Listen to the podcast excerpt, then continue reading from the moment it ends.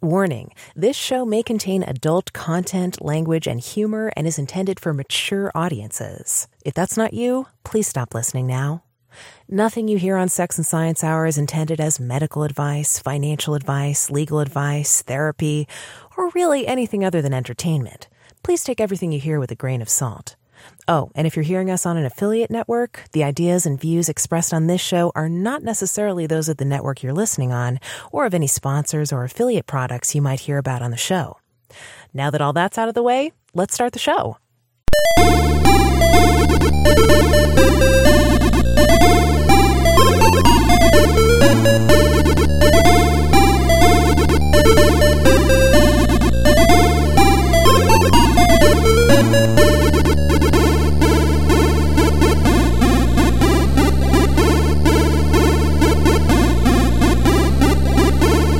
This is Sex and Science Hour with Brian Sovryn and Dr. Stephanie Murphy.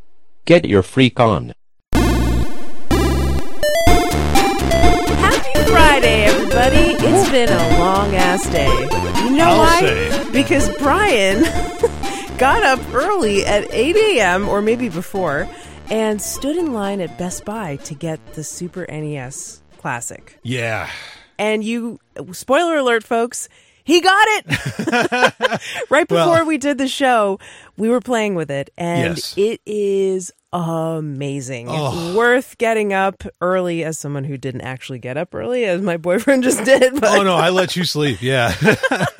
No, I- so, so tell me a little bit about the, how your day started, Brian. Today, all right. So I got up, I guess a little before eight, something like that, and and I, you know, I just hit the ground running because I- didn't know what the situation. you don't have time gonna waste, like. so you don't know if you're going to be able to get one of these. Now, this the NES Classic was a uh, a, a toy, I guess, a, a video game system that console. came. Yeah. Yeah, video game console that came out last Christmas or before last Christmas. Yeah. Last November. But yeah. the problem was Nintendo promised people this item, you know, that it was going to be available in stores for $60 price point or something. And it was a little thing you could plug in via USB to your com- computer or TV USB and HDMI. Yeah. and it would have the classic Nintendo controllers attached to it, Mm-hmm. and you could play video games on it, and not just any video games, but the ones that you used to play when you were a kid on Right. the on the Nintendo console, the original Nintendo and the Super Nintendo. Yeah. Now, last year, they I don't know if anybody actually got one. Everybody was trying to get them. Everybody was standing in line. Everybody was we Brian, you and I were were wanting to get one. So we were sitting there at 5 p.m. the day it was supposed to be On available on Amazon. Amazon and we were hitting refresh, refresh, refresh. Finally, oh, sorry, this item is not available. It was never available. So we were we were deeply skeptical that there were any of these things ever actually on the market. We don't know anybody who got one. We knew a lot of people who were trying to get one and wanted to get one. Yeah. We. but we nobody who actually got one. Yeah. So there was a lot of speculation like did they actually have these things to begin with? Did anybody get one? Now, this year they say they're coming out with the Super NES Classic, which is kind of similar. It's a little bit more expensive, $80, but not not expensive enough to really uh to really be in line with the supply and demand curve. Right. You know, people are going to be waiting outside stores to get them because there's just not enough of them to go around and they're priced too cheaply to incentivize people not to buy them. So, or to make it Well, it's a great people to buy. value Yeah. because you're getting a console, you're getting both controllers. Well, that's one way to look at it. I Yeah, was doing well- a hard economic analysis. yeah. Well, the thing is, is a lot of those games. Some of those games I even have on my on my 3ds, and like I I'd pay 15 bucks a pop for some of those games on my 3ds. It comes with a suite of seven bucks. games. How yeah, many games? 21 are- games. 21 games. Yeah. My God. Now, how many of those games did you play as a as a child? Almost everyone. Yeah. There's a couple on there. You were playing Kirby's World or something before we started doing the show. And man, I was a 10 year old girl again playing on my Game Boy. Not in color because they didn't have color Game Boys back then. Right. See how old I am? But uh, it really transported me back. And it you, you really get that nostalgic feeling. I don't get sentimental or nostalgic very often, but you do. Oh, but, I- uh, I thrive but this really Yeah. made me nostalgic. So it, it was cool. I'm glad you got it. So anyway, you got up early before eight o'clock. Yes. No fucking around. You went right down to the store. Now your plan was to go to Best Buy. Best Buy opened at 10 a.m. You were going to get there at 8, 8.30 as early as you could and see if they had any and and see if there was any line outside the front. Now, the night before, we discovered that Walmart actually was right next door and it opened at 7 o'clock a.m. And I said, well, why don't you check Walmart? Because they might have them too. Right. And you said, okay, well, you know, even though Walmart opens at 7, I'm not going to get up at 6. I'm going to stick to my original plan, get up at 8, go to Best Buy, and see if I can get there before they open. But I'll stop at Walmart and look. Now, you stopped at Walmart at 8.30, right? When you got there? Yeah, And they were around then. already sold out. Yeah, they said they only had 18 of them. So, and they sold out of those. But still, in the 7 o'clock hour, 18 Yeah, they were gone. people came and gobbled those things up. Yeah, they were gone. Ooh, that's a hot product. And it's not even Christmas yet. It's not even Halloween yet. Yeah. well, the thing, all right. So, but understand, like, whatever the reality is that happened last year with the NES Classic, whether it's Nintendo really didn't expect the demand or they did it on purpose because they're the kings of, of creating these kind of artificial shortages. Yeah. Okay. They did it on purpose. Um, well, whatever. Yeah. But I mean, the stores weren't going to put up with it this time, you know, and I think that's the thing is they didn't know what they Oh. would be dealing Oh with. yeah, that's right. Because the stores are going to get yeah abused. There hasn't been a product in a while that people are really beating down the doors for. Literally, Yeah. Maybe this not is the next Tickle Me Elmo. Yeah. Or the Miley Cyrus Barbie dolls or something. Right. Yeah. But, um, but so you went to Be- Best Buy. Yeah, so Walmart was sold out. Went to Best Buy. Best Buy had like this ticket system where they had Yeah, thirty of them. because they don't want people literally beating down their doors. No, right, right. So they they had thirty of them. They were offering the tickets before seven a.m. I wasn't really aware of this exactly. Mm. Uh, and a bunch of a few people did go there. Must have gone there before seven a.m. to get those tickets, or at seven a.m. I They should didn't say. tell you about tickets. the tickets because didn't you call them like the day I did. before? They didn't say a word. Uh, but Wow. yeah, whatever. So, but anyway, like I get there and I'm there at like nine and nobody's there. I'm like, wow, okay, great. And so No competition. you're right, right. And then, then eventually some other people showed up, but they gave us tickets. I got ticket number 21. So I got, I kind of got lucky because they only had 30 of them. So it wasn't that nobody was there. It was just that 20 other people showed up before you and got their tickets and left. Right. and then But- came back to pick up their thing. Exactly. But I waited there from nine to 10. I was the first in line, ready to go. Uh, but I, I wasn't too worried about it because I figured that, well, I mean, I was a little sweating a little bit about it, but because I would have went to GameStop if I found out Yeah. that Best Buy didn't have it, there which was also was potential alternative options if they if you couldn't get it at Best Buy. Right. I mean, the thing is, unlike the NES Classic, and I, I've been reading some of the news about it all day long, and apparently this has gone pretty smoothly. Pretty much, as long as you put some extra effort, just a little bit of extra effort into getting one of these, you could get it uh, today, which is really that's well, impressive. that's probably exactly what Nintendo wanted it to be. They wanted it to be a little bit hard, so you felt like you had to do some extra work and you could call yourself special, but not too hard because Yeah, they wanted you to actually buy it. Yeah, but see now here's the other thing is that I was I was watching um, a YouTube show that I regularly watch about video games, usually retro video games, and they were saying in the cities they were reporting that a lot of people were literally making eBay listings as they were in line waiting to buy this. Nintendo's not behind that. Like I'll give Nintendo shit where it deserves Oh, it. that's but shady. Yeah, and and they were complaining about it, and they were just like, you know, what the fuck? It's like I thought I thought we'd be in line with people that, oh hey, we want to play, um, you know, we want to play Super Mario World, or we want to play uh. Star Fox Not Two, we want to make a buck on eBay. yeah, and that's, That's disappointing. And Crushing my childhood dreams. well, I would never make that statement.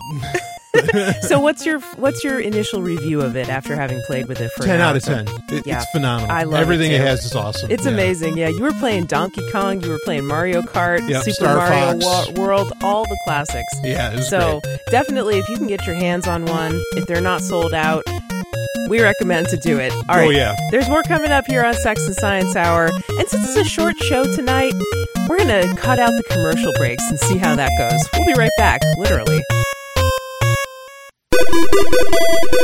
Wow, right This back? is Sex and Science. I told you we'd be right back, didn't I? You weren't kidding. Yeah, I pay the tease. When I when I tease, I pay the tease. I'll say. Jeez. Brian, there's a stink bug invasion. Do you know about this? No, I do. Oh no. this is your worst nightmare. Brian hates stink bugs. Oh, I don't. ha- I'm not like afraid of them. I don't hate them. Oh, I didn't say you were afraid of them. Yeah. I mean, but let's be honest, nobody really likes them. They're an invasive species, okay? They're not even really native to North America. I think they're from the uh, the China area of the world. Oh, that figures. And somehow they've invaded. Chinese invasion. That's right. They have little cameras on their backs. No, I'm just kidding.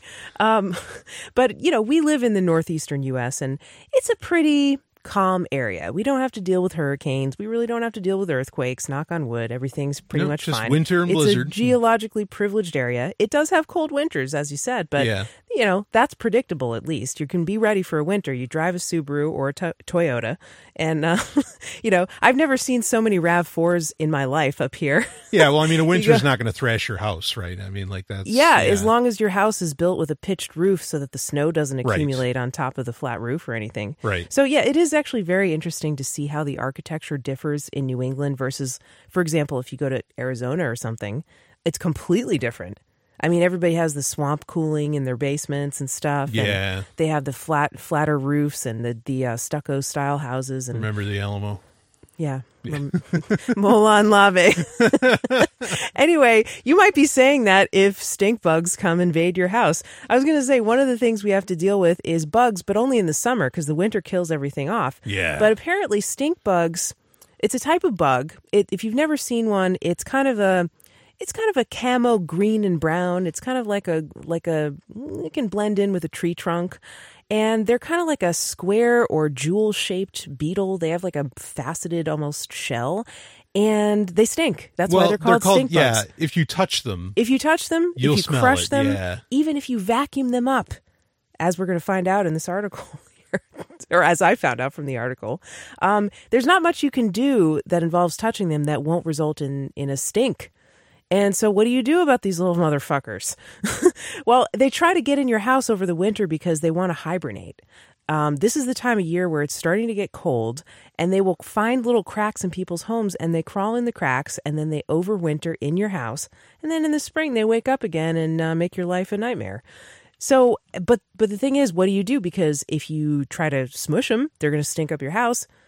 Well, where are they invading? Like, is it specific areas? It's in or the, in the northeastern U.S. Uh, Okay. This is the time of year. So, okay, here's an article from WCVB5, an ABC affiliate in Boston, um, about the stink bug invasion.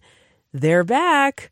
Creepy, crawly stink bugs are currently infesting homes across the country, expelling pungent fumes wherever anyone inadvertently squashes the aptly named pests. The fall marks their annual migration into rural houses where they seek shelter, but the insects are now appearing in larger droves than ever. If you're seeing a few now, you're going to see them by the dozens and maybe even hundreds as we get closer to the end of October, said Howard Russell, an entomologist from Michigan State University. And it won't stop. wow. Yeah. I hope it snows. Yeah, I know. I think it's going to be a bad winter. My mom said she saw squirrels like really packing away the, the food. Oh, so yeah, those squirrels. The squirrels know what's up. But yeah, maybe the stink bugs know what's up too. I mean, you know how certain bugs have bad years? Like some years there's like tons of caterpillars, Mm-hmm. gypsy moths, and cicadas come out every 17 years. Well, apparently this is the year of the stink bug. So what should you do if you get one in your house? Well, the first thing you do you can do is prevention. Some people say they rub dryer sheets around their windows, but really you just block off all the holes that you can find like the cracks around your windows so uh-huh. they can't crawl in. The second way is to sweep them up, use a dustpan to sweep them into the toilet instead of squishing and then flush them. You can vacuum them up, but you have to get rid of the vacuum bag immediately because it's going to stink.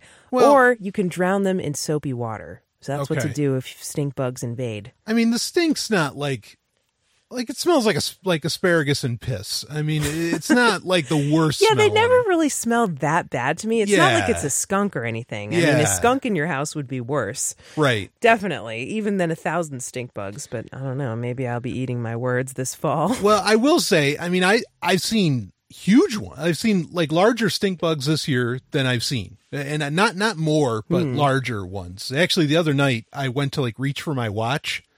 I mean, when you live Uh-oh. around these things, you know. this know is the how the horror movie starts. right? I, I like like I say, I mean, if you if you're a New England boy, I mean, or you know, or gal, whatever, you, you know, you, you you get it. Like Yeah. I reach for my watch, and I felt something on my watch. I'm like, oh, what the hell, you know? And then I instantly went to smell my finger. Like it was just instinct. I was barely awake. I just, you know, you just when you grow up here, you just know. And and I was like, oh shit, it was a stink bug. And then I, you know, I went and turned on the light and I I killed it, whatever, and you know, flushed it down the toilet. And, but Did you avoid smushing it? no, no, I Oh, you care. still smushed it. yeah, Okay. I, I mean, that's the other thing Well, it I already think got you on your finger anyway, so yeah. what what the hell? You're going for broke at that point. Yeah, but when you feel something funny at night in, New England, like I mean, I don't know. For me, it's just when you smell do that. something funny and feel a Yeah. tickle. Yeah. I mean, it can't be as bad. Like, let, you know, let me tell you, bad. Florida. Okay, well, Oh, yes, they have biblical insects there. yeah, Florida's bad all the way around. But the, when you get the love bugs every May and October, that's bad because there's times where you're driving, you can't see because they're they're literally. I mean, Blackout conditions. It's, it is. It's blackout conditions. It's these fucking love bugs, and there's a lot of stories around, or a lot of uh, uh, urban Conspiracy myths, theories. conspiracies around where these love bugs come from.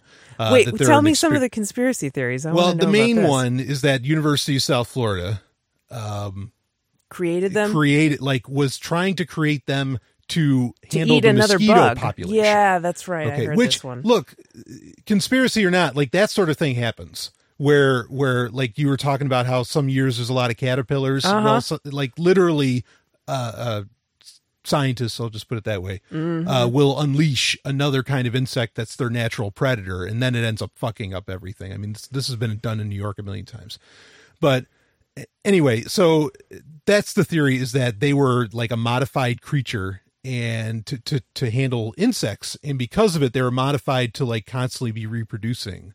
And that's why they're called love bugs because there's always two of them attached to each other. Oh, and yeah, I mean, so you're never just dealing That's with one. disgusting. It's the weirdest thing. I mean, it's like you're watching these flying fuckers, like literally, yeah, literally fucking, flying fuckers. uh, eh, you know, all, all over the place, and they'll just they'll cover your car. I, I mean, and and oh, you know, it's so funny. People say don't buy a black car. No, if you live in Florida, you buy a fucking black car. You don't none of this white car stuff or anything like that because all you're gonna do is just see all the bugs all over it. Get get a black car.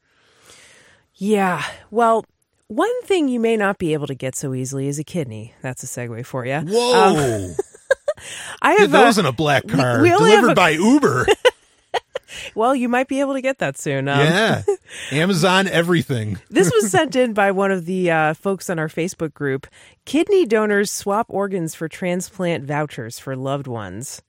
This is very interesting by Josh Boswell from The New Scientist. The world's first voucher system for people who donate kidneys has boosted don- donations by giving U.S. donors transplant coupons they can give to a loved one in need. The concept was invented by a former judge in California who became the first donor in the scheme in 2014. Howard Broadman wanted to give his four year old grandson, Quinn Gerlach, a kidney, whose chronic kidney disease meant that he is likely to need a transplant within the next decade or two. When somebody needs a new organ, they go on a transplant list, but organs are in short supply. There are currently more than 93,000 people in the U.S. waiting for a kidney, and 12 of those die waiting every day. Wow. One way to get around this is to have a friend or relative choose to donate a kidney directly to you. But they're not always a match, of course. Um, Broadman said, I know Quinn will eventually need a transplant, but by the time he's ready, I'll be too old to give him one of my kidneys. He says he first considered being altruistic and simply donating a kidney to someone else. But then he says, I started thinking, this is bullshit. I should get something for this. Broadman approached the University of California, Los Angeles, and asked them to give him a voucher for donating a kidney to someone now that will make his grandson more likely to get a transplant when he needs one in the future. UCLA surgeon Jeffrey Veale agreed and set up a voucher scheme. Veale and his team's analysis of the scheme, published this month, suggests that it really does encourage more people to donate kidneys. Veale says wider adoption of the scheme could lead to thousands more donations. So, this is really interesting. I mean, it sounds like a great idea, right? Like, if you donate your kidney, you should get a voucher, right? But, I mean, there's a reason that organ markets are prohibited. And this is what it's going to become an organ market. Because will you be able to sell that voucher? Well, maybe they say you can't, but is there going to be somebody who uh, gives their friend, hey, why don't you donate? I need a kidney. Why don't you, friend or son or cousin or whoever, donate a kidney to someone else? I'll give you a $100,000 if you do that. You get the voucher and then you give the voucher to me.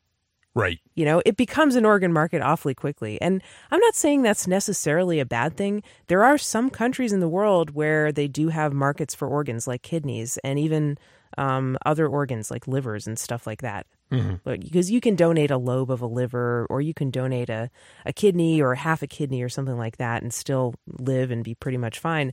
But, you know, obviously there's some difficult incentives created when you do that. And yeah. so, is this voucher thing just another organ market, or will it actually be uh, avoiding the pri- the best of both worlds? What do you think, Brian?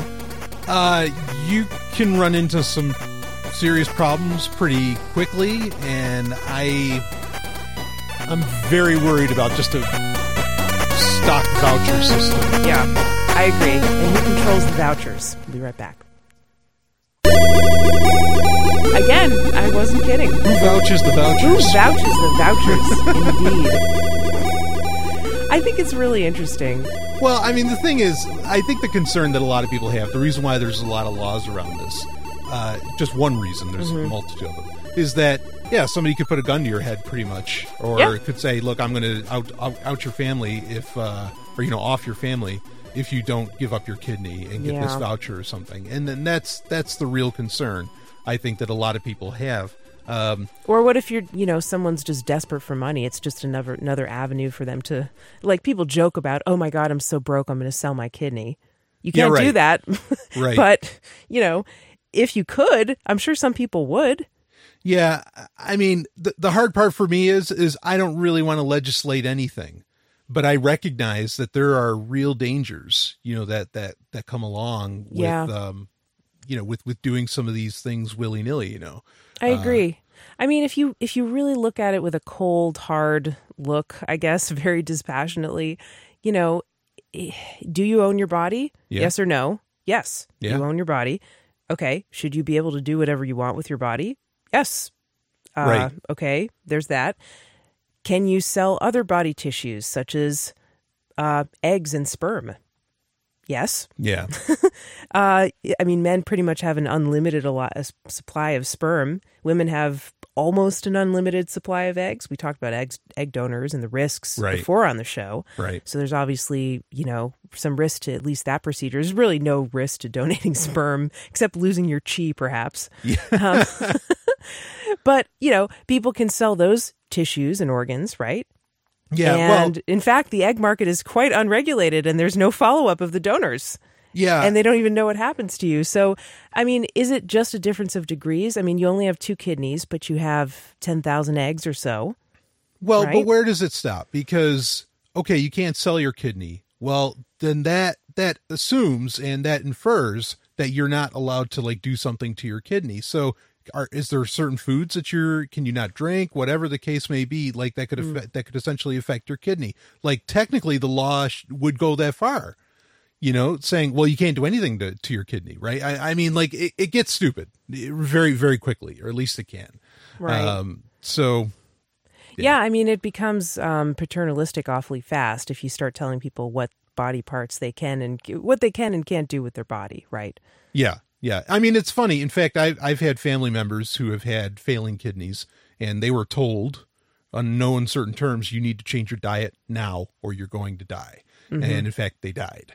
Um, wow, because, they would rather die than change their diet. Right, they wouldn't change their diet. But that's the thing Some is people, that yeah. if, if, you can tell people they can't sell their kidney, but you can't for you can force them to not sell it, but you can't force them to change their diet. I'm not saying I want them to do that. I don't. Yeah, but my don't point, force anybody to do anything. Exactly. But my point is, is where's the difference? Mm-hmm. Like I, I, you know, at the end of the day, I really don't. I, I don't see it. Yeah. So, it becomes more complicated too because it has to be a match and you know obviously when sure. somebody needs to get a kidney from somebody else it's not ideal because you had to like kind of suppress their immune system you don't want to reject it but i mean right now the matchmaking system is obviously there's way more people who need a kidney than donated kidneys available right mm-hmm. and and you have to find a good match and you have to find somebody of a similar age or who's young and it's like decided by committee is the point right and aren't there better haven't we figured out that there are better ways to decide things than by committee yeah you know um anyway so Hurricane victims call sex hotline. We are in the sex Whoa, segment, by the all way. right. Hurricane victims call sex hotline after FEMA mistakenly tweets wrong number. What? Several Hurricane Irma Oh, victims. Okay. called a 1 800 number for help and were offered phone sex instead of hurricane relief assistance. The Miami Herald reported that the Federal Emergency Management Agency's Region 4 office accidentally tweeted the number Wednesday, which offered assistance to people dealing with damaged roofs. The number was supposed to be a 1 888 number, not a 1 800 number. Welcome to America's hottest talk line. Guys, hot ladies are waiting to talk to you. Press 1 to connect free now, said the recording of the 1 800 number. All right, let's be frank though. I mean, a sex worker is going to be able to do a whole lot more for you than FEMA. You know, like by a long shot. I mean, you're and you're going to have much better customer service. Apparently. Uh, I, I mean, it's it's really going to be a phenomenal. We're just referring experience. people to the sex workers. Well, we can't help you now. Yeah, I mean, if as well have a anything, and it- right? And if it's about the roof, I mean, fuck. She, she- usually a, a great sex worker will get a discount rate at the local hotel or motel. I mean, you- you're it's going to be cheaper. You're going to feel Yeah, better, you, you know, and you're going to have a memory that's going to last you a lifetime. Fuck the roof, you know. I mean, who cares? You know, I, I thought that was kind of a silly article. The only reason I brought it up was because one, I wanted to have a sex article, and two, I feel like maybe I was born at the wrong time. But I didn't think there were sex phone sex numbers still operational. Like, who calls phone sex numbers? Oh, oh, oh, oh. This Let is me- not for an out call girl. This is just to talk on the phone and jerk off. Let me tell you, I think the same thing. Who the fuck needs the Geek Squad?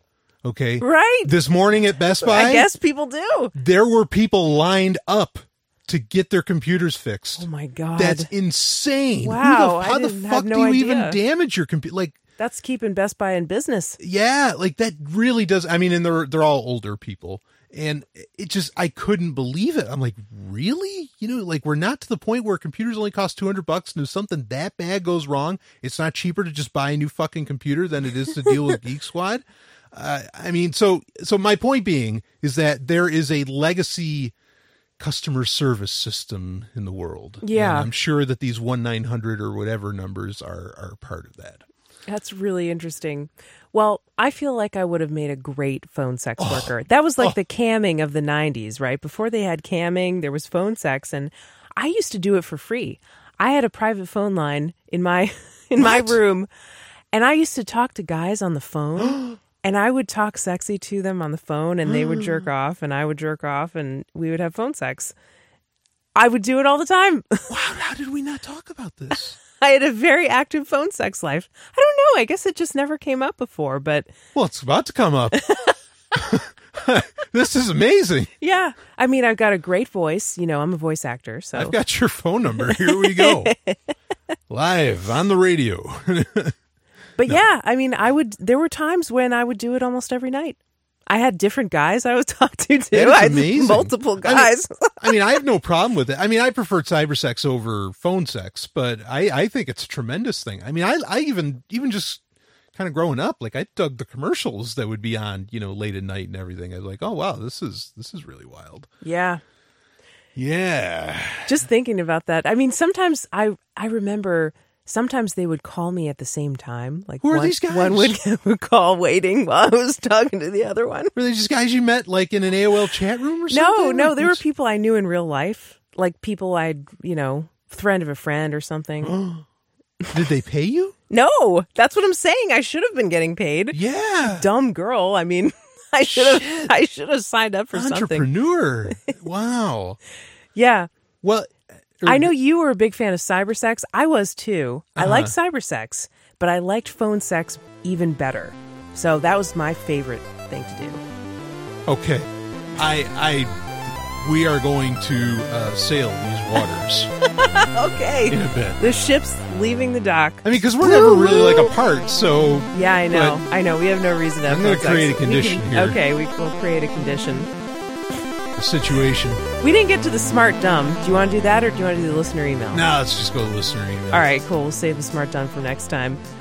What is a good way to introduce NVC into a relationship without it seeming like some sort of intervention? Oh, now let's back up. Oh, sorry, that wasn't NVC. back up. NVC is nonviolent communication. We've talked about on the show before. Yeah. And we've um, had a lot of experience with it. It's something I've known about for, oh, five, six years or something like that.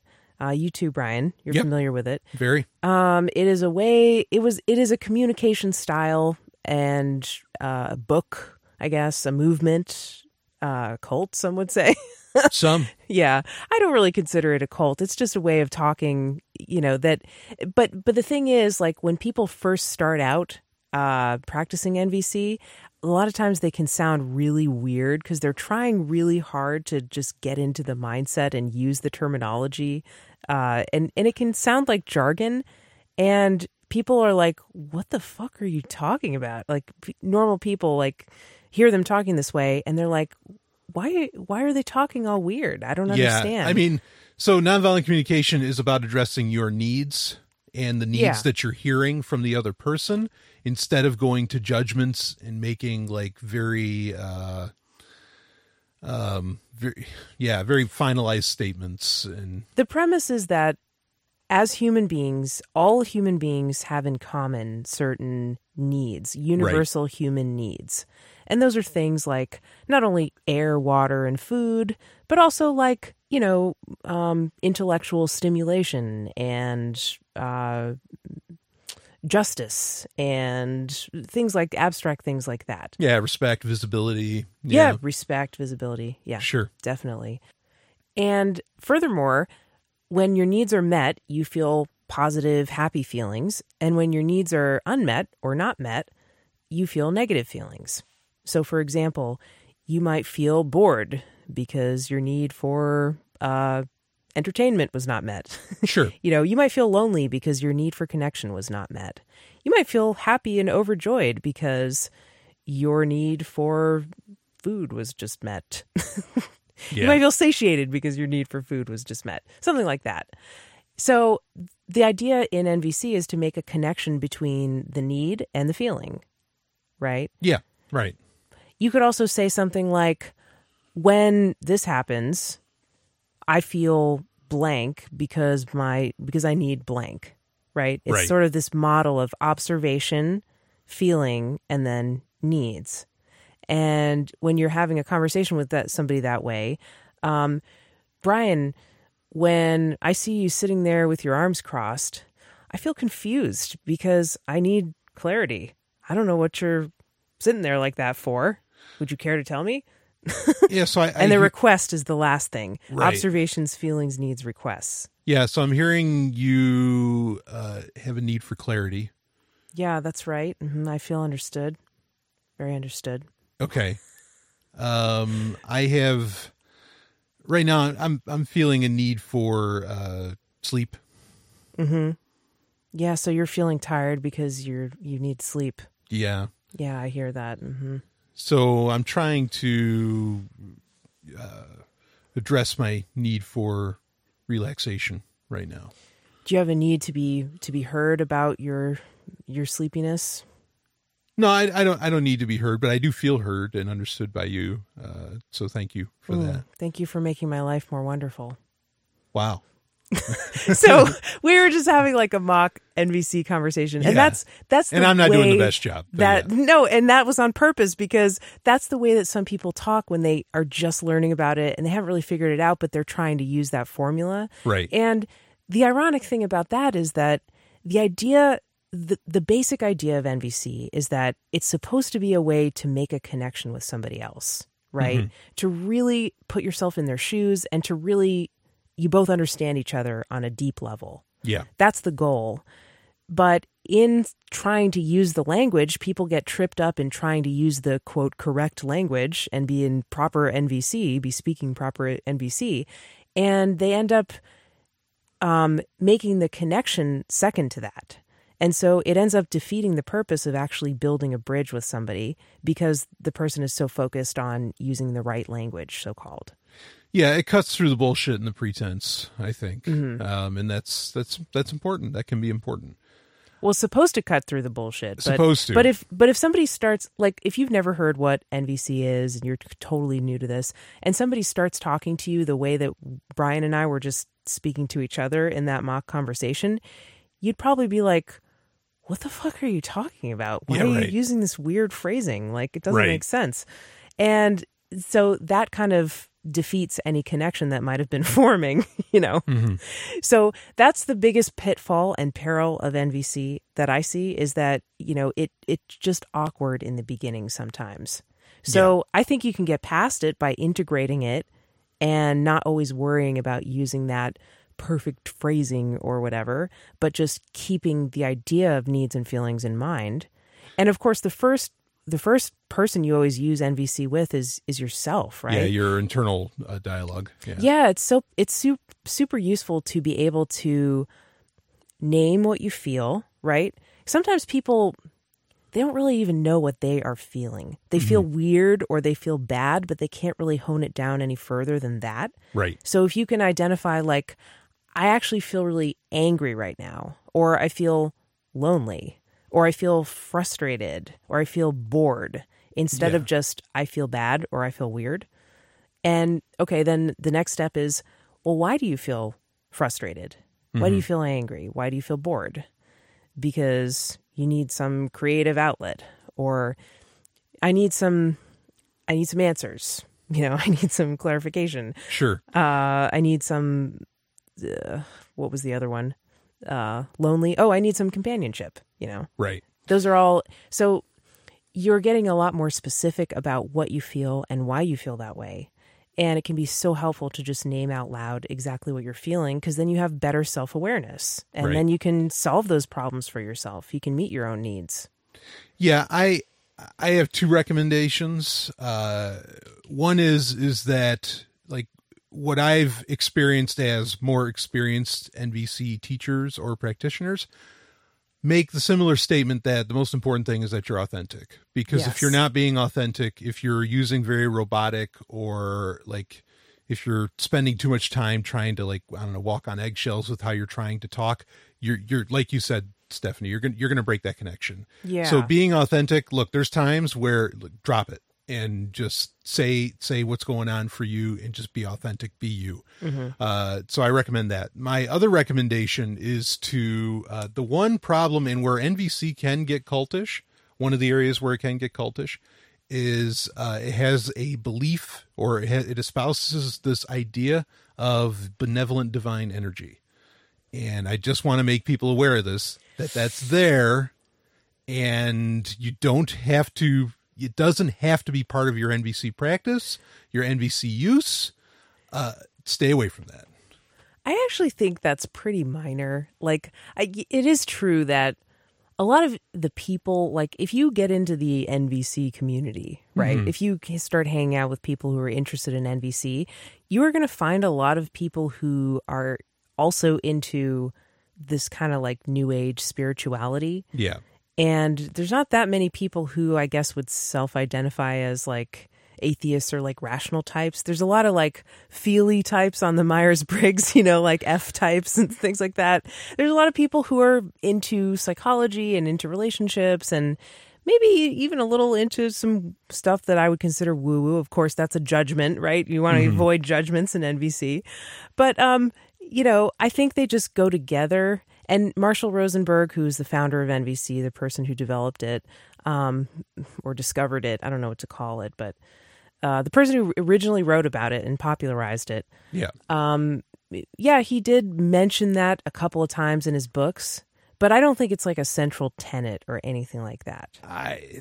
Well, I don't know if we want to get into this here, but uh, You can certainly be an atheist and practice NVC. Yes, that's my point. My point is is that it's not a package deal. Like you don't have to take it because Marshall Rosenberg makes it very clear that this is what you're what you're actually tapping into is the benevolent divine energy. It's not I I disagree that it's a small thing. Mm. Okay. Um, and and he Maybe even got but- me there. Maybe I just ignored that part. Well, selective reading. well, w- w- you know, but there's there's other parts of it that there's other statements that he's made that well, anyway, I'm just saying, be prepared that someone might critique you, and these are some of the critiques that would come up. Okay. Yeah, sure. That's fair. It's always pre- fair to be prepared for critique. So Yeah.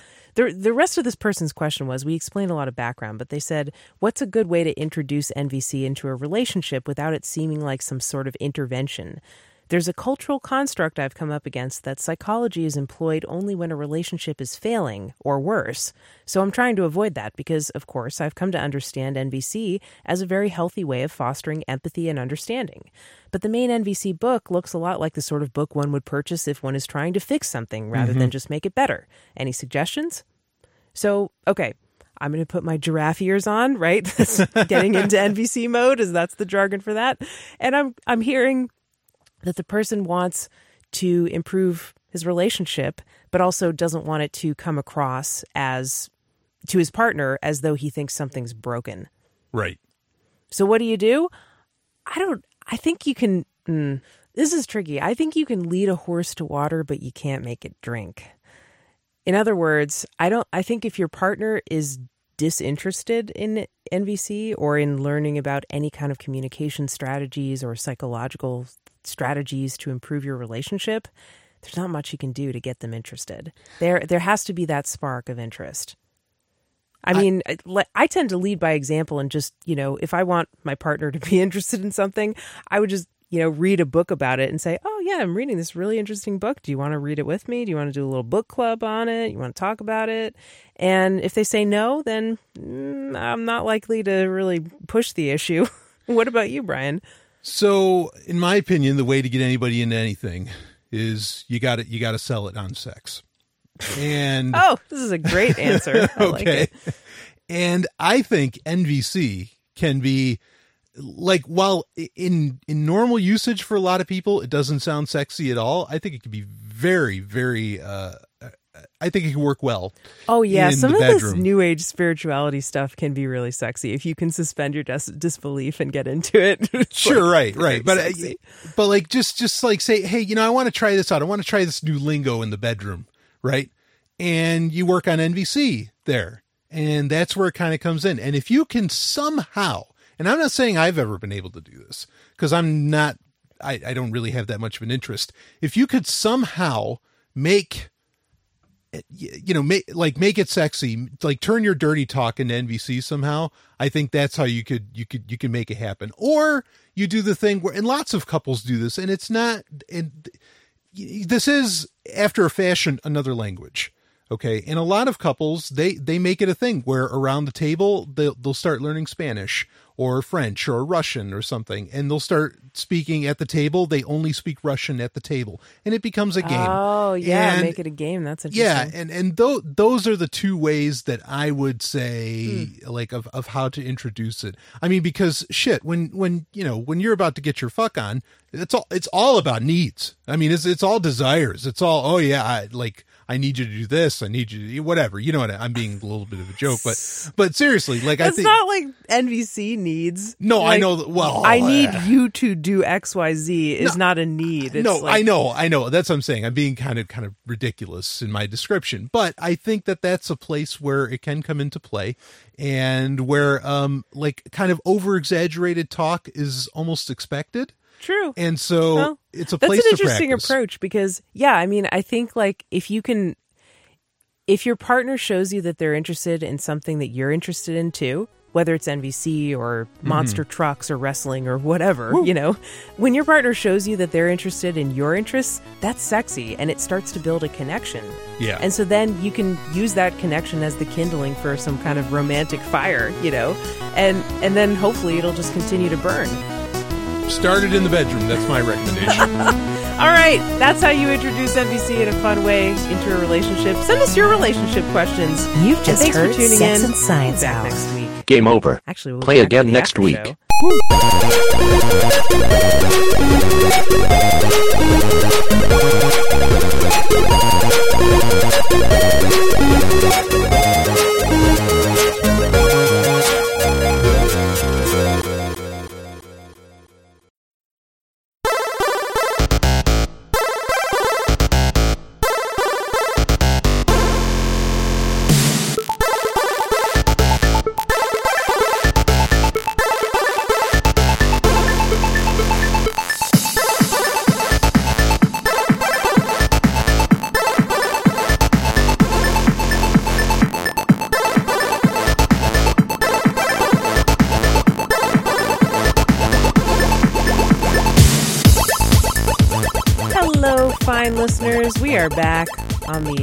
Sex and Science Hour After Show, brought to you by Stuff.sexandsciencehour.com. Use it for all of your shopping on Amazon needs. Oh yes.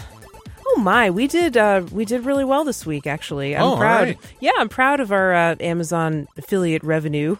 Proud of our listeners. Maybe people have been listening to us when we say to go to stuff.sexandsciencehour.com if you want to buy stuff. Or maybe they've been listening to our after show and they like what we've they like what they've heard, Brian, and uh, they're going on a shopping spree themselves. I could believe it. So what did people get this week on stuff.sexandsciencehour.com? Well, perhaps one of the most interesting things was a full-size uh, cotton twill memory foam futon. I didn't know futons came in memory foam. That is um that is very exciting. Now, everybody always has the stereotype of the uncomfortable futon, right? Yeah, not if it's memory like the one you had in college that you got at Walmart, you put it together, you tried to sleep on it, but ouch, you woke up and your back was hurting. That's the futon everybody thinks of. Nah. But this is a comfortable futon made of mem- memory foam, and it was only 225 bucks, so really not too bad. Winner. And what color did they get, Brian? Black. Yep, your favorite. Hey. Someone's making a little shag pad right there. Oh, yeah. Now, speaking of, this is a really cool item because we have experience with this. So, somebody bought a pillow, not just any pillow, a full body pillow, and not just any body pillow. It's a Snugglepedic shredded memory foam bamboo body pillow. Oh, I thought you were gonna say it's like the shape of Michael Jackson or something. Well, that would have been great, but yeah. unfortunately, I don't think Amazon sells Beat those. it. Sorry, sorry. What are you beating? Um, I, the reason I said this was cool was not only because I think it goes with the futon, perhaps, Uh-huh. but because we have this very pillow. But we have the Oh. head we have the head pillow, not the body pillow. Ah. And it is my favorite pillow. As a front sleeper, I sleep on my front. Right. Brian, you sleep on your side or you usually you would prefer to sleep on your back, but you snore. Yeah, yeah. So, I you don't. turn over over to your side. Wow, there it is. Stephanie farts like nonstop throughout the night. It's Everybody insane. farts. If you don't No, fart, no, no, you no, die. no, no, no, no. I know, but not. But this is something special. Way better than the alternative. this is something really special. I'm alive.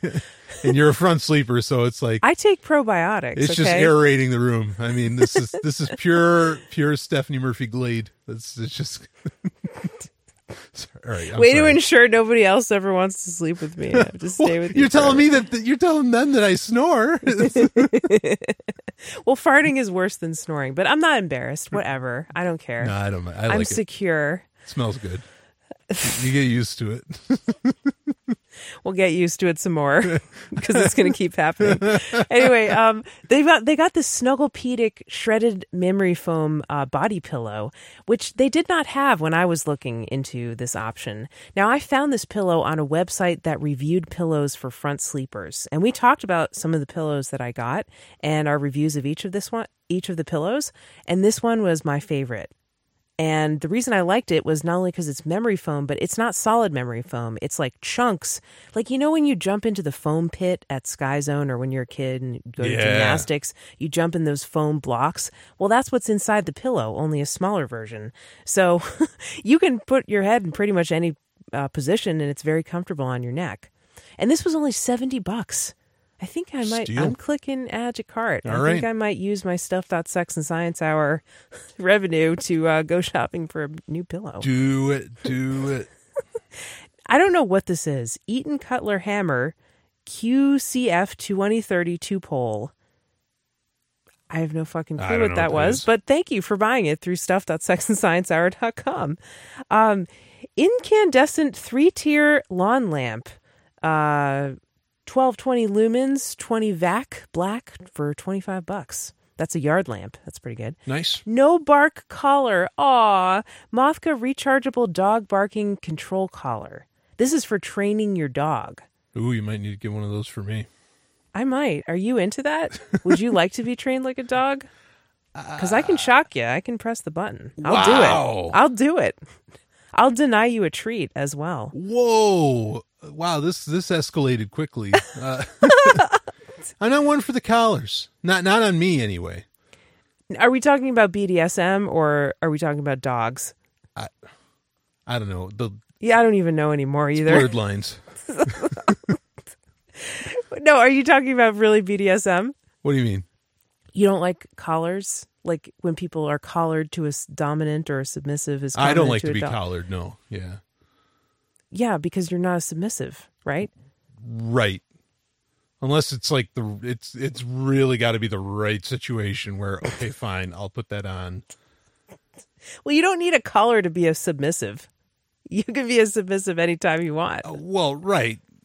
I'm just saying. I guess overall, in the abstract, I would be willing to be the submissive under the right circumstances, right people, etc. Okay. That's that's all I'm saying. Am I the right person? Yeah, of course. Ah, thank you. I think, you know, Brian and I really are not that into BDSM, not very much at all. but I think we're kind of both doms. if we have to pick a side, we're both kind of dom dominant. Shit, we're gonna so have to find a submissive. it's going to be dom versus dom, or we're going to be bossing someone else around. Yeah, we're going to have a guest happen. star. yeah. Anyway, somebody brought a Put printer name up in cartridge. I know you're dying to hear about this after Okay. our little BDSM scene. Um, uh, somebody bought a, a genuine Canon PGI 250 uh, five ink printer cartridge for sixty two ninety two. That's pretty good. I mean, it's all four primary colors plus black. Uh, let's see what else. Somebody got a fitted sheet pack of deep brushed velvet microfiber Ooh, Ut- from Utopia Bedding. Ooh, I wonder if they're like frictionless. That's yeah, that would be awesome. So this these are a pack of six fitted sheets. Let us know and you how gotta those go. change those like every week, especially if you're active in your bed. you know? I want to do every couple days if we're doing it right. Mm, definitely. Uh, somebody got a bike tube. Uh, it looks like a bike. Oh no, it's um. I'm trying to figure out what this is That was for. noise. Yeah, it was. It was a noise of confusion. Um, your robust and reliable partner to give smooth riding and handling. Good value. Carry me. Let's cycling. These descriptions, like who writes them? Um, so I still don't know what this does. I think it's like a tube that you inflate your bike tires with. I'm not really sure. It's called a bike tube. Okay. Anyway. Uh ooh, you'll like this, Brian. Maca powder. Oh, maca. Yeah, that's good stuff. Two pounds of raw organic maca powder. It's a powerful superfood. HealthWorks USDA certified organic maca root powder has been used for thousands of years as a powerful addition to a healthy diet. So what does it do? It'll give you a Studenhofer. Really? It's like Yohimbe or whatever? Well, it, I mean, part of the claim. It's one of those. I mean, it's like, well, like I said, it's a superfood. It's one of those things that often ends up on the lists of increasing libido. oh, cool. Yeah, Well, I'd like to try some of that. I Let's see if it works. I did for a while. I don't know. Well, I'm a terrible example. Mm-hmm. You're already on because- 100% anyway, dear. You're- 120. You know. Yeah, I mean, really. You, like, why why were you trying to turn it up to 200? well, I just wanted to see if I could. I was like, you know, like, can I actually get hornier? Now, I should have known. That's just not possible. but I tried. Yes, you tried. And with your maca powder, you'll get protein, fiber, vitamins, B vitamins, calcium, iron, potassium, manganese, and fatty acids. All right. Good shit. Organic castor oil by Sky Organics. Um, castor oil is useful for a lot of things. You know, I was just reading. Um, some people use it to promote hair growth, like to make their hair grow. Some people use it to put it on their eyelashes to make their eyelashes grow. Now, I don't know if that works by stimulating the root of the hair to actually grow and make more hair, or if it protects the end of the hair from breaking off. Because hair is an equilibrium. It's not just about how fast it grows, it's about does it break off at the end. Wow. So you got to consider both factors. I know a lot about this because I've spent some time reading about it. Another thing you can do with castor oil apparently is Some people say for, for uterine fibroids, which affect a lot of women, like 70 or 80% of women by the time they're 50 years old have fibroids, mm-hmm. which are like these benign kind of tumors in your uterus that can bleed a lot when you get your period or whatever, or they can just swell up and be p- annoying. Well, some people say that if you put like a castor oil pack on, on top of your abdomen, it'll shrink the fibroid. I don't know if it's true, but I read it. I was right. reading about it. Okay. So, castor oil, multiple uses. Uh, matcha, organic green matcha tea. Do you like matcha tea? No. I No. actually hate it. I tried to. Li- I want to like it. I wanted to like it. It's like so it. weird. I almost never met a tea I didn't like, but I don't like matcha. Yeah, I, I don't I don't know. I I'm not that big of a fan of liquids that like aren't even translucent. you know, like it, I I'm yeah, not okay with this. Yeah, it's. I mean, it looks really healthy because it's like a bright green, almost like a smoothie or something. You can't see through it. Yeah. Um. Well, I mean, some people really like it. I can drink it once in a while, but I wouldn't go out of my way to buy it. But Yeah, some- anyway, it's very nutritious, EGCG, all that stuff. Sometimes I get samples of it in uh from from Republic of Tea Mm. and Powder or a tea bag? Both. Yeah. Uh and and I'll, you know, I'll try it out. And the powder is interesting cuz you can just get those little like packets where Mm-hmm. the pow- where it's one shot the powder comes out. But I don't know, that's the only time I ever drink it. Just cuz I can't waste things. Yeah. Good call. Uh, organic almond oil by Sky Organics as well. A pound of it. Almond oil is great because it's really good for massage. Mm. You can use it to rub down your partner, as we've been learning about massage, Brian, Oh, haven't we? That's been really fun. Your masseuse will be ready in about an hour. Oh, good. I'm booking an appointment in advance. I know how that last appointment went. Ooh. well, almond oil is really good for massage. It's also good for um, all kinds of other things. Like you can mix it with other essential oils and make like delicious smelling perfume oils and uh, massage oils, and uh, it keeps your skin soft. It's what?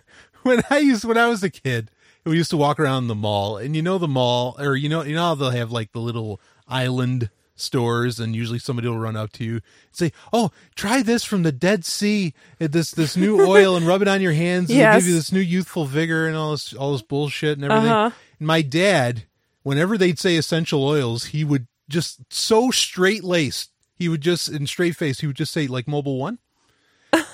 and and and they just like they just stop dumbfounded. You Oh know, my like- God, like, that's kind of fuck? funny. And They- then they'd they didn't expect him to and say he'd just that. walk away, and he'd like he'd do this funny like little like twist. And Yeah, he wasn't away. buying anything the cheap. No, no, no. Just that's cheap kidding. Jew. Yeah, I, oh, I wasn't gonna say it. Well, I did. Aw, that's mean. You shouldn't say that about your dad. You're Jewish too.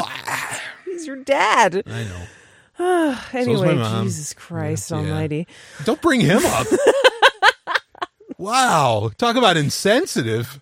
Avery mini assorted binder pockets for five by five. Someone's going back to school. I don't know if that's a good thing, or they just love to organize things in binders. Four ninety nine for a pack of three. Hey, now really, look, if, if if I had, I don't really have the use, but if I did, I'd still use a trapper keeper. Like, Oh my. God! Yeah, me too. I'd be all over Who it. wouldn't? I think people do still use them. Yeah, Hammermill paper, premium ink and laser poly wrap, letter paper. I think it's just regular printer paper. To go with the printer cartridge, that would make sense, and the Trapper Keepers. Oh, here's an interesting one 55 pack aluminum foil containers with lids. Takeout, these are like takeout containers, like to put your food in, especially like Indian food. They have like a like an aluminum foil container mm-hmm. with a paper lid, and then you fold the aluminum over the paper to keep it closed. is that to stop the Illuminati from Yes. figuring out what's in those it absolutely containers? is. Yeah, aluminum stops Illuminati. Oh it all makes sense. I know. I figured everything out. Good job. All right, Bushwhacker Carson. suck it, wise hop. Sorry, sorry. Bushwhacker Carson Black Bicycle Expandable Seat Wedge uh, under seat bag. So this is a bag that you put under your bicycle seat. It's like a fanny pack, but for your bicycle. Oh. Fourteen ninety five. Very cool. I bet this was bought by the same person who bought that other bike And accessory. bet and I, I think know I know it who it is. is too. And love you, man. Thank you for listening to Sex and Science Hour while you cycle. Um, Tide Pods 3 in 1 high efficiency turbo laundry detergent packs. Spring Meadow Scent 81 count for 18.23 with a $2 coupon, but you got to clip it. Don't forget to clip those coupons, people. It's so I outrageous that up to. Amazon has coupons. For fuck's sake. Well, the only reason they have them is because people say, "Ooh, there's a coupon. I'll buy that one." And then mm, what do they forget to do? Clip the coupon. so Amazon gets an extra 2 bucks. 3.5 millimeter male audio video extension cable.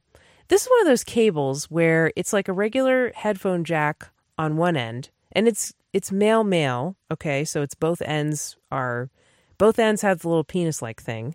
It's crazy that they call them male and female cable. Really, you're going to gender a cable because it looks like a penis? Okay, Well, it, it it acts like one. I mean, it and it acts like one. n- n- I'm not saying if it looks, like, a penis, Male, and like it acts what- like a penis. What goes in? What like what's a receiver and what is you know what goes in? Well, they could call it like I don't know. They could call it a dildo or something, or they could call it like the penetrator or something, or the the receptive end or the penetrating end. I, I don't know. I, I don't know if I agree with you on this one. Like that that's been in in the tech world. That's been a problem for a while. Where now they no longer want to call your the, the the primary board in your computer. They don't want to call it a motherboard anymore. Now they want to call it a main board. And I like be- that idea.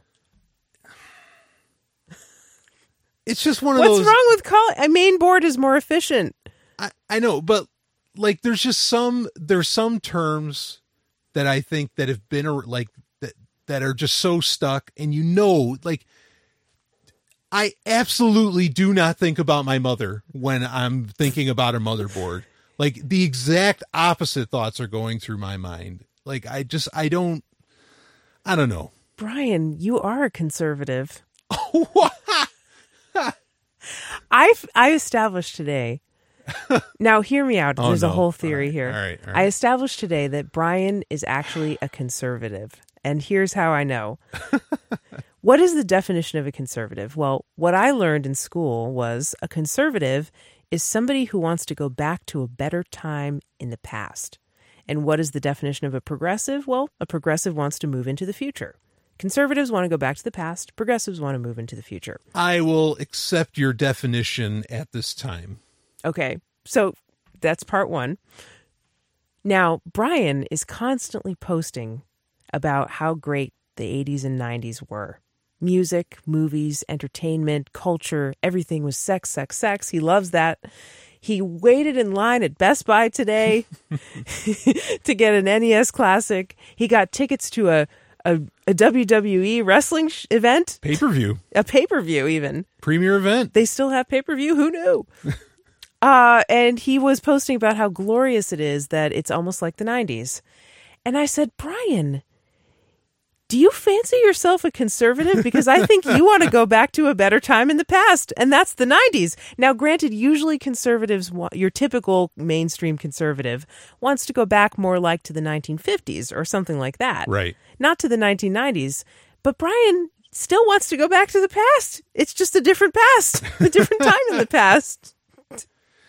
What do you think about my theory, Brian? Uh, uh, your your definition is found wanting, but uh, but if I accepted it, fine. I am a, I am a conservative that wants to go back to the nineties. okay, Brian, you admitted it. There- there right, it we can move on now. All right, so anyway, somebody got this male male AV But I'm not. cable. Hold on, hold on. But I'm not like I'm not really a conservative. No, I know, I know you're not. I'm just teasing. you. Yeah. I just thought you would. I just thought you would get mad, so that's why I said. Yeah. Not that I try, not that I strive to make you mad or anything. I just thought that would be a brain teaser for you. Sure. Okay, anyway, this cable was 239. We probably got like 1 cent out of it, but hey, every cent adds up, so thank you very much. Uh Case Star two-piece clear waterproof battery storage case. This is probably for like a Oh, no, I was going to say it looks like it's for a phone battery, but a lot of phones don't have removable batteries anymore. This looks like it might be a, a case for a battery for like a flashlight or something like that. I don't really know what it's for, but it was six ninety nine. So there you go. Probably waterproof. if in a hurricane, that's that's good to have because you want to keep your batteries dry and you want to keep your batteries charged so you can use your shit when it the power goes out. Absolutely. All right, uh, R-Link 600 megabytes per second dual band USB Wi-Fi dongle for 12.98. Gotta have a dongle. There's a dongle for everything, and dongles you should have. Wideland backlit air remote control, 2.4 gigabyte mini wireless keyboard mouse. I don't know what the fuck. The, the problem with Amazon is that everybody tries to SEO their item description. Yes. And so they put all these words in there, and you can't tell what the goddamn thing is. It's really annoying. You have to look at the picture, you have to kind of like read the words and put two and two together. Um, this appears to be some kind of keyboard that and a remote and i gather that it goes to the android tv box because that word is in there Nah. uh but yeah um i can't really figure out what it is but it was twelve dollars Well, I'll tell you a little trick that I do on Amazon. Uh, everything that I'm looking for at the end of it, whatever it's I'm typing out, keyboard, something like that. Mm-hmm. I bet the. I mean, not that I'm going to find a keyboard necessarily like this, but I type in the word waterproof, oh and that significantly cuts down the amount of products that I get, and also gives me waterproof products. so now why do you want waterproof I'm just that. I'm just that way. Where like I want. i mean it's useful yeah i agree yeah. you never know when something might spill or something i'm paranoid about that yeah i i don't know just varying events in my life where as much as can be waterproof i want to be waterproof. Uh, you, know, you never know. I don't know when you're gonna have to go trudging through a swamp or something. Well hopefully there's no swamps in new hampshire. There won't be there'll be snow we've seen some ponds that are oh yeah. dang near. Dank. They're dank ponds. I mean they like you might as well be walking through a swamp Finally, the last thing somebody got was the T Power charger supply for Bose Companion 2 Series PC speakers. This is a spare cord to char- to plug in your Bose speakers. 6.6 feet, feet long, $12. I know it's a little anticlimactic, but hey, there you go. One product review from me. okay Um, I'm going to make my product review. Oh, come on. Where is it? I just had it up. Ah, okay. I am going to make my product review Spry Xylitol mints. oh these are good They are so good. Brian and I both love them. Yeah. We have a, a can of them right here in the studio, actually. Did you hear that? oh that probably sounds amazing not in a good way. they come in all different flavors and they're sugar free, made out of xylitol. And xylitol is one of those sugar alcohols that's really not that bad. It's not like Splenda or anything like that. It's uh, one of the natural ones. Um, yeah, they're just really good. You can keep eating them and eating them, and you don't have to brush your teeth because they don't make your teeth icky. In fact, they make their make your teeth healthy. And they're a little bit expensive, but they come in a huge pack. Um, I get a two pack of 240 count mints. So this is, this is like 500 mints, and we go through them. Um, I like the berry flavor and I like the cinnamon flavor, but they also have lemon, peppermint, all kinds of stuff. So anyway, that again, that's Spry Xylitol mints. Brian, would you like to do a review? um i have nothing to review at this time i love my i love we kind of did this the NES, and Yeah, I love my SNES Classic. This thing, I am going to. You know, I got to tell you, really, the controllers alone, those control. Now they're not, and, and They're I, cool, yeah. I know, I know they're not the exact mock-up of like the original. I mean, they're the same size, but there's a little bit of a design difference. They are just the best feeling controllers I've touched in probably like like 10, 15 years. I mean, they feel mm, amazing. Touched by an angel. Yeah, oh, by Satan, and it's just it's so they they feel so good, and and like I was playing Star Fox, and the controls were just so tight. I I mean I was I was in heaven.